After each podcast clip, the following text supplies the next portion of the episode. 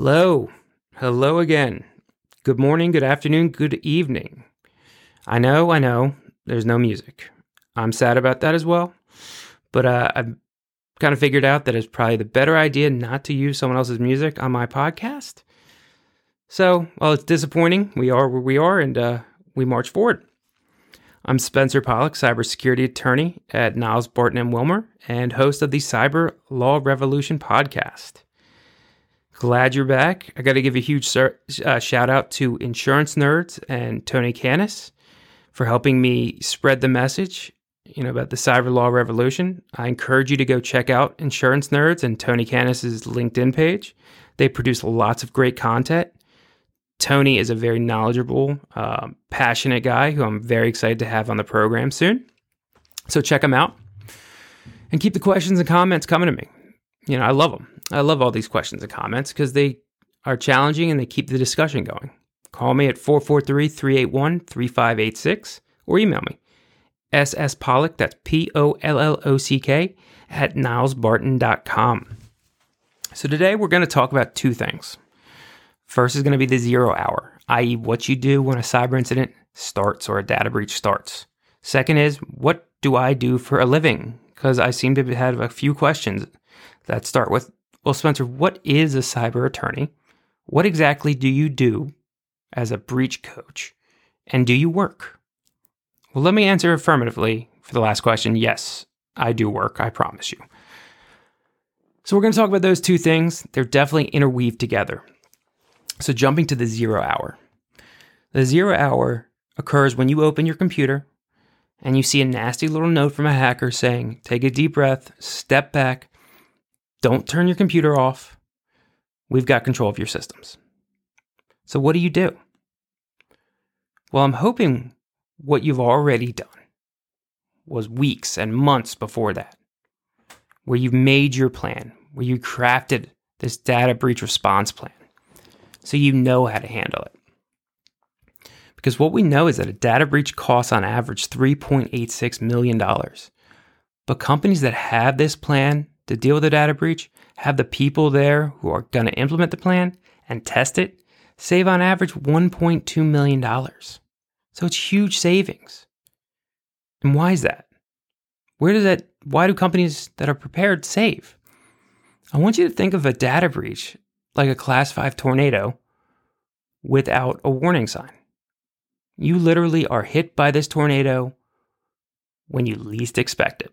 But those companies that are ready for it and have the people in place are we are able to weather that storm much more effectively. So how do you start that process? Well, you need to start incorporating internal and external parties such as lawyers and cybersecurity forensics. You need to have specialized people who are going to help you draft these plans to figure out who needs to be involved and they're going to show you how to run these mock breach roundtables to get you ready. So let's jump back to the zero hour. You know, you've opened your computer, you see that note, all your systems are down. Who do you call first? Well, I look at it as a dual track those who have cyber insurance and those who don't. And let me emphasize this if you don't have cyber insurance, you need cyber insurance. I don't care how big your company is. I don't care where it's located. is. I don't care how many employees, how many clients, how much your revenue is. Get cyber insurance. It's not expensive and it's going to save you hundreds of thousands of dollars if a data breach happens. But I'm not saying you should just go out and call a random insurance broker. You need brokers that are specialized in cyber. So call me. I'll get you in touch with people that I've vetted that are laser focused on cyber. And that's because, just like the law, cyber coverages are changing very fast. So you need people who are studying these changes and understand the coverages that are necessary. So you have cyber insurance. First call is obviously to the carrier, because then the carrier is going to put you in touch with someone like me.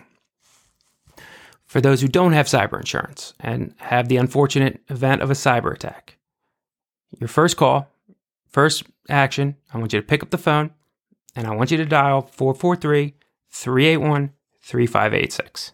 And I want you to call me. But in all seriousness, obviously, I want you to call me. You need to get an attorney involved. So the question from there I get is, well, why wouldn't we call a forensic slash cybersecurity company first? Why do we need to call an attorney?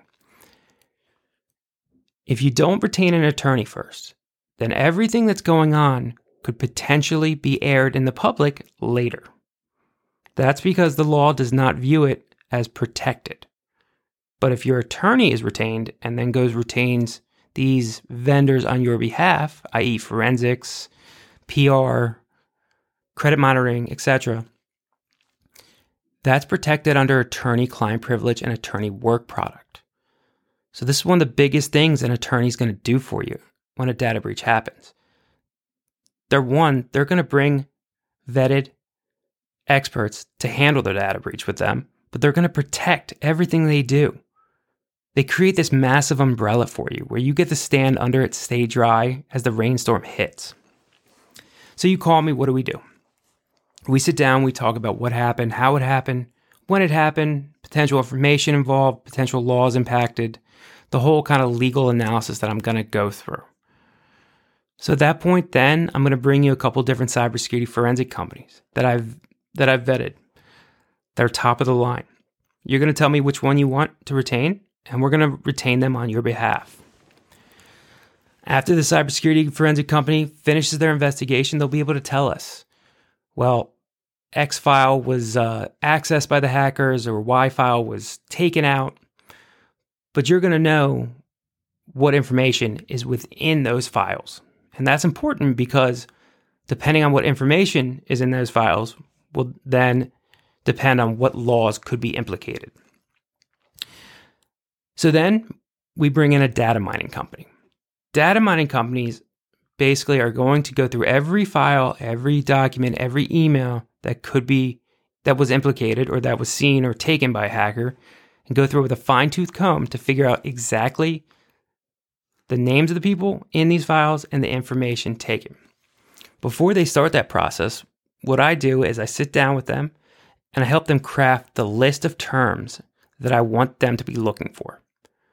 Once again, we need to make sure we're looking for every potential definition, term, in all the variety of different laws social security numbers, health information, medical, biometric, email, email with password, all these different terms that could hit a law.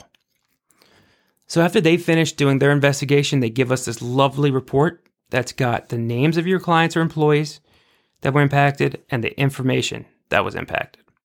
So from there, then I start my giant nerd process, i.e., my legal deep dive. I take all that information and I go through every location where these individuals live to figure out if the law is implicated. So, to give you an example, let's say client X lives in Florida and his social security number was seen but not taken by a hacker. Well, we know under the Florida law, social security number could uh, most likely is implicated, and we know that the hacker only needs to see it; they don't need to take it.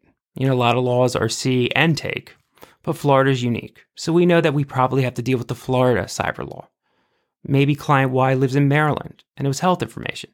Well, we know under the definitions in Maryland that health information is included in that law. So we know that's implicated. So we go through every state where these individuals live, every country, to figure out if the law applies. Based on the definitions, based on the test they put forth, based on whether or not it's a breach under that law. So once we determine the laws that apply, then we figure out how to do notification. So once again, notification is going to be based on what law is implicated. So we need to figure out how quickly we need to get the notice out. And every state, every country is different. So we figure out how quickly we need to get it out, and then we craft what is on this notification. Each law is going to give you a different standard about what you need to include. So I make sure we're including the necessary information. We figure out how we need to get it delivered, and then we figure out who right? Do we need to contact these regulators? Do we need to contact the FDIC? Do we need to contact the FBI? Do we need to get more law enforcement involved? I help coordinate all of that and figure out how to get you compliant. And then after that, after we send those notifi- notifications out, I wait and I wait with you And hopefully, we don't get any calls. Hopefully, no regulators call. Hopefully, there's no lawsuits. But if there are, that's what I'm here for. And that's what I also handle. So that kind of gives you an overview of what I do. You know, I look at my job as to make your life easier and to keep you out of trouble. I keep you compliant and I just try to get you back to doing what you do best servicing your clients, producing your products, running your business, and really trying to tra- take the stress out of this very stressful situation.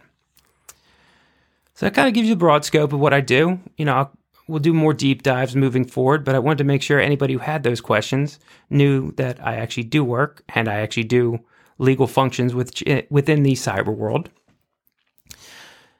Send your questions, comments. Love to keep discussing it. Call me 443 381 3586 or email me sspollock, that's P O L L O C K, at nilesbarton.com.